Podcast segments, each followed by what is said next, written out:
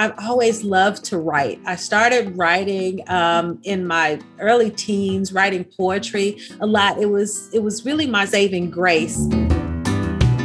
Welcome to You Should Write a Book About That. I'm your host, Kim O'Hara, a book coach with a story inside, and I am interviewing fascinating people from all walks of life with a story to tell. Do these folks have a best selling book in them? Stick around and find out.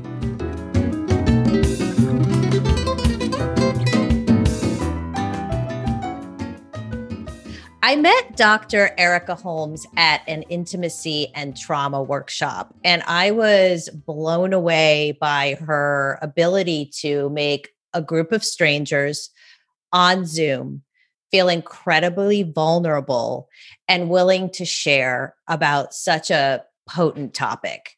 And I also know that she works with um, a group of people that are disenfranchised, uh, families, and individuals that a lot of you know psychologists will not take on that challenge and i really appreciate that about her. She's written a book she's writing a book and today we're going to talk about her because i love to talk about people and their stories and we're going to talk a little bit about intimacy and trauma. It's so good to have you here today. Thank you so much kim for inviting me. I'm so excited for our time together so I read on your website that you grew up in a little town in the South. And I've worked with some people that have grown up in little towns in the South, and they had a hunch very early they had to get out. Did you have that same experience? Well, in actuality, moving to Los Angeles, where I currently am, actually was the brainchild of my mother. So she actually brought uh, my brother and I here uh, in our late childhood, early adolescence. And so she had that desire and urge to get out of the town. Uh, it was it was really too small for her personality. And so why does that not surprise me knowing you? right, right. And so that's actually the way that we um, came to Los Angeles and have been here ever since. I still go back and visit my family because uh, a large portion of my family are still there. But uh, it's a wonderful, wonderful place to bi- visit. Uh, wouldn't want to live there though, right? to visit. So, trauma, tell me about the trauma in your story. Uh, is there trauma? How do you connect with folks? Uh, usually there is some kind of seed there. Right. And so the trauma that I experienced is a little different from the traumas that people are used to to hearing about and talking about. My trauma actually stems from that migration from the small southern town where I was born and coming to Los Angeles. And the trauma is actually what we call attachment trauma. And so, um, being born in uh, the, the town is Camden, Arkansas, into a multi generational household with my grandparents. My mother is one, was the oldest of nine children, and my father is the second oldest of 10. So wow. I was born into a very large, very close knit family on both sides. And so I had many, many caregivers and, you know, many, many people who were rocking me and lapping me and you know letting me snuggle up to them. And my mother decided to move us to Los Angeles. The first the initial move actually came when I was very little when I was 5 and I had no concept at 5 of distance of location. All I knew was I came from this huge extended family who all loved on me to my mother my older brother and I being in the city, the big city, with no other family and no other friends. My mother knew no one. And I could I didn't understand why couldn't I see my grandmother? Why couldn't I see my grand why couldn't I see my cousins? You know, growing up in the South is very, very different than growing up in the inner city of Los Angeles. It wasn't even as if we were in the suburbs, right? So in, in Arkansas, I could play outside past the street lights. There were no street lights, right? Until the right. the lightning bugs came out. And so it was very, very difficult for both my brother and I. And as a result, my mother actually sent us back to our family. Oh, wow. She's yeah, so she stayed here, but it was that was so difficult. My mother sent us back uh, to my grandparents and uh, we stayed there visiting her here until my grandmother became sick which is a story of, of many people who've migrated from the the south and uh, so we went back and forth and so then as I got older, my grandmother became ill and she passed away. And so we relocated here. But I didn't understand, of course, that was, you know, 1970s no one talked about trauma, much less the trauma of losing attachment figures or your loved ones to right. distance. You know, it was a buck up time. Exactly, buck up and and do what you need to do to survive. And what's interesting is, until I met you, I hadn't really thought about the loss of when everybody in my family suddenly died and got divorced in like a mm. felt swoop. You know, it started mm. with my grandmother dying of pancreatic cancer, and everybody just fell in line after that. And I remember that feeling of like, everybody's gone. Yeah. Everybody's gone. And you carry that with you and it like it changes and it morphs. But I do feel like if you don't address it, it can mm. turn into a a strange thing. very much so. There because we and what i mean think about how you internalize that felt sense of everybody is gone. You know people you internalize people leave right? Your right. story becomes i'm alone and i have to do it for myself because people leave people don't stay.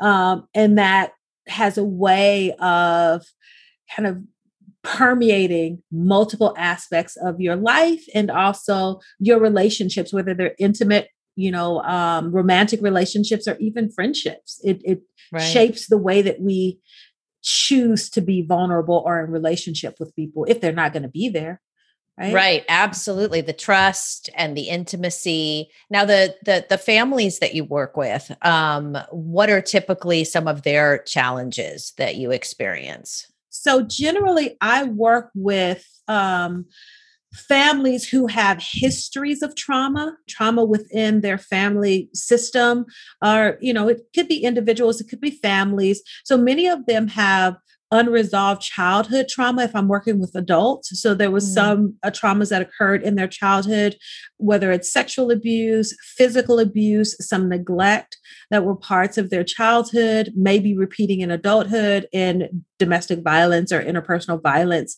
uh, situations. Um, many of them are experiencing community violence because I work in under resourced, marginalized communities. So experiences of, of community violence and also intergenerational racial violence as well or trauma that's mm. permeated uh, because of their social cultural history in the United States. So, various forms of trauma, but the majority of the folks, the families, the individuals that I work with, they're dealing with complex trauma, meaning that the trauma occurred, has occurred over a long period of time versus a single incident trauma, such as I was mugged on the street one time. So, right yeah, right. most of them have long histories. It's deeply embedded. Yes. So, you know, one of the biggest hurdles is obviously our relationships that we have romantically. And you wrote a book about dating. Mm-hmm. And uh, so, in terms of like, for people that have had trauma and they are having a hard time finding intimacy with a romantic partner, what were three of the strongest paths that you found that they could take to start to soften the desire to put up fences. Are you an aspiring author burning to write a book? We would love to help you at A Story Inside. Head over to astoryinside.com. That's A S T O R Y inside.com, where you can receive surefire tips, my weekly newsletter, and an opportunity to speak with me about going from desire to yes with that book.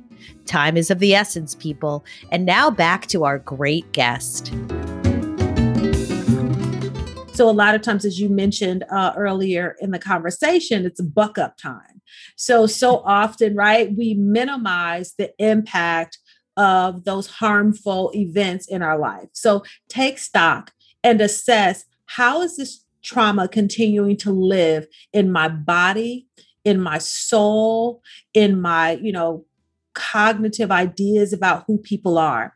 So the first powerful tool is taking stock of that and also an area that we don't talk about uh, in relation to the impact of trauma is how trauma impacts our emotional selves so mm-hmm. oftentimes we find that people who've experienced trauma have kind of a bifurcated emotional reaction when they are triggered or something is frightening and when you've been hurt in relationships relationships become frightening so they can be a trigger right?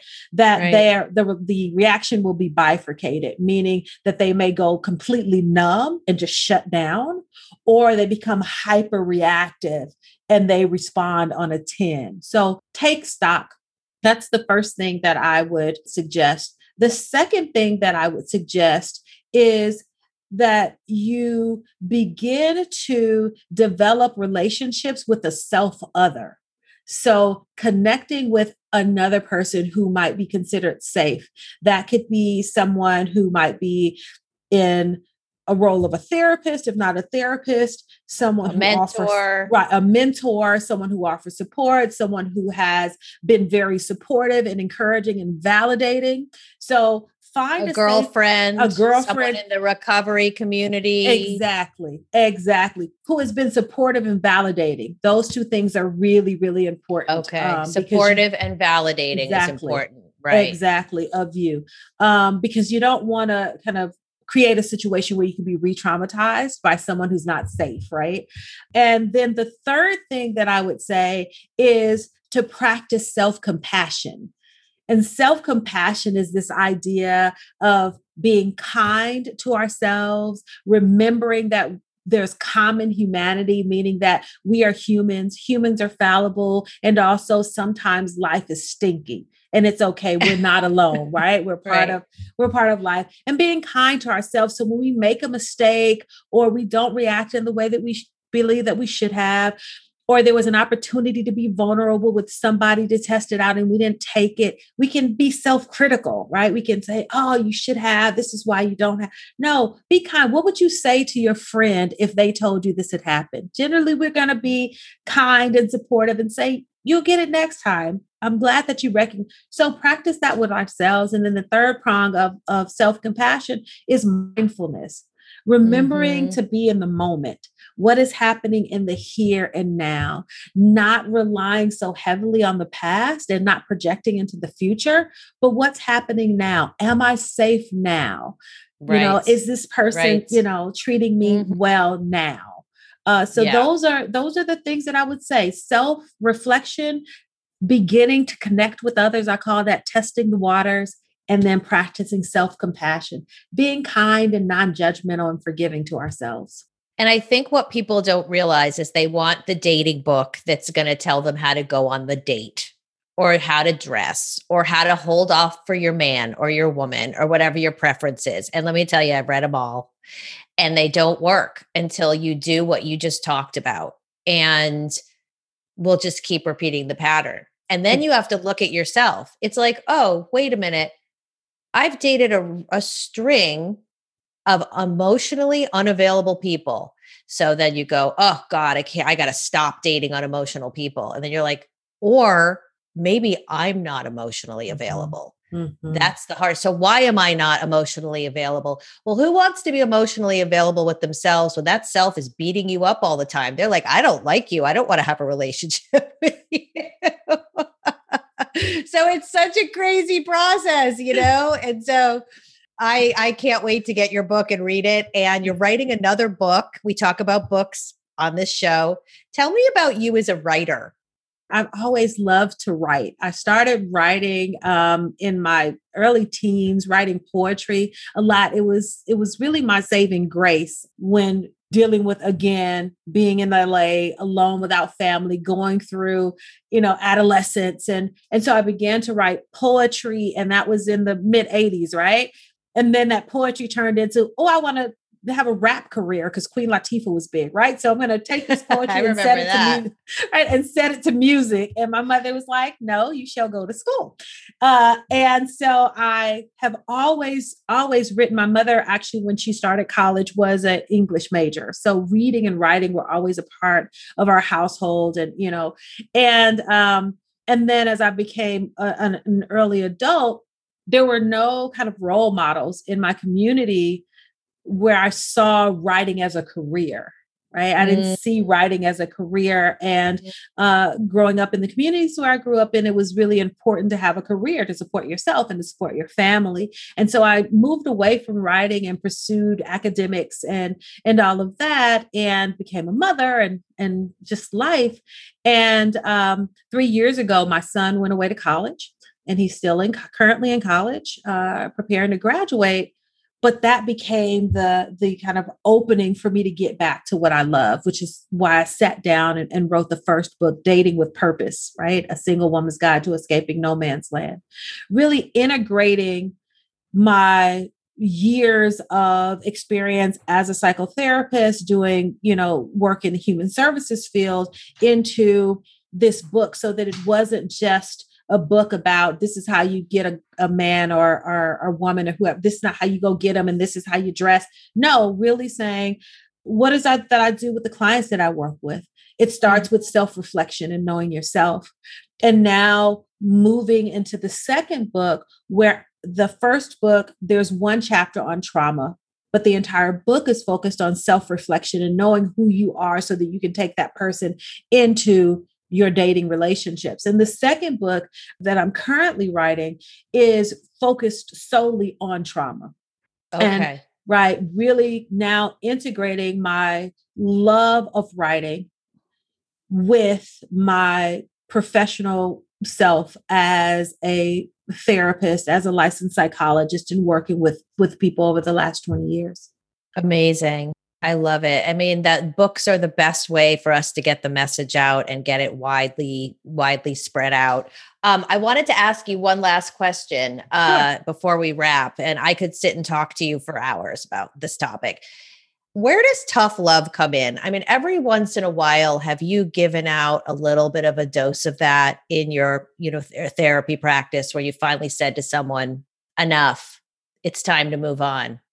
Honestly, in therapy, there are a few techniques that we can use to help folks to recognize that pattern and then decide to do something different or decide to do more of it. So sometimes we'll prescribe the problem. So it's like, oh, okay, well, why don't instead of doing that three times this week, I want you to do it six do uh-huh. more of it uh-huh. right so prescribe the problem which creates this kind of conundrum for the person where they can begin to recognize like this is so unhealthy and no it's not fun but i am very much a straight shooter and so I am often, you know, put in a position in therapy where I'm challenging motivation right? Mm-hmm. People's motivations, their internal motivations, and kind of talking about it, but also not couching it in the perspective of a deficit within the person, but really helping the person to explore what are the benefits. Because you have to be getting something out of this in order to continue to do it. So, what are the positive benefits? What are the benefits that you're getting from being X or doing Y? Uh, although we know that there are there are costs to you doing that, but there's something that it is feeding in you. And so let's try to identify that so that we can find something else to help feed that part so that you don't need this unhealthy, unhelpful behavior anymore. That's a great explanation. And I'll I can tell you from experience what they're avoiding. They're avoiding not wanting to feel uncomfortable. Right. Right. Because that low level, uncomfortable, but that's the gateway. That's the gateway to freedom as far as I'm concerned. Well, it's been wonderful having you on the show today. I really appreciate you taking time out of your busy schedule to come talk to us. Thank you so much. This has been great. And anytime, I can't wait to talk to you again. You've been listening to You Should Write a Book About That. If you enjoyed our episode, tell a friend to listen, subscribe or review on iTunes, Stitcher, Castbox, Spotify, and Pandora, or wherever you listen to podcasts.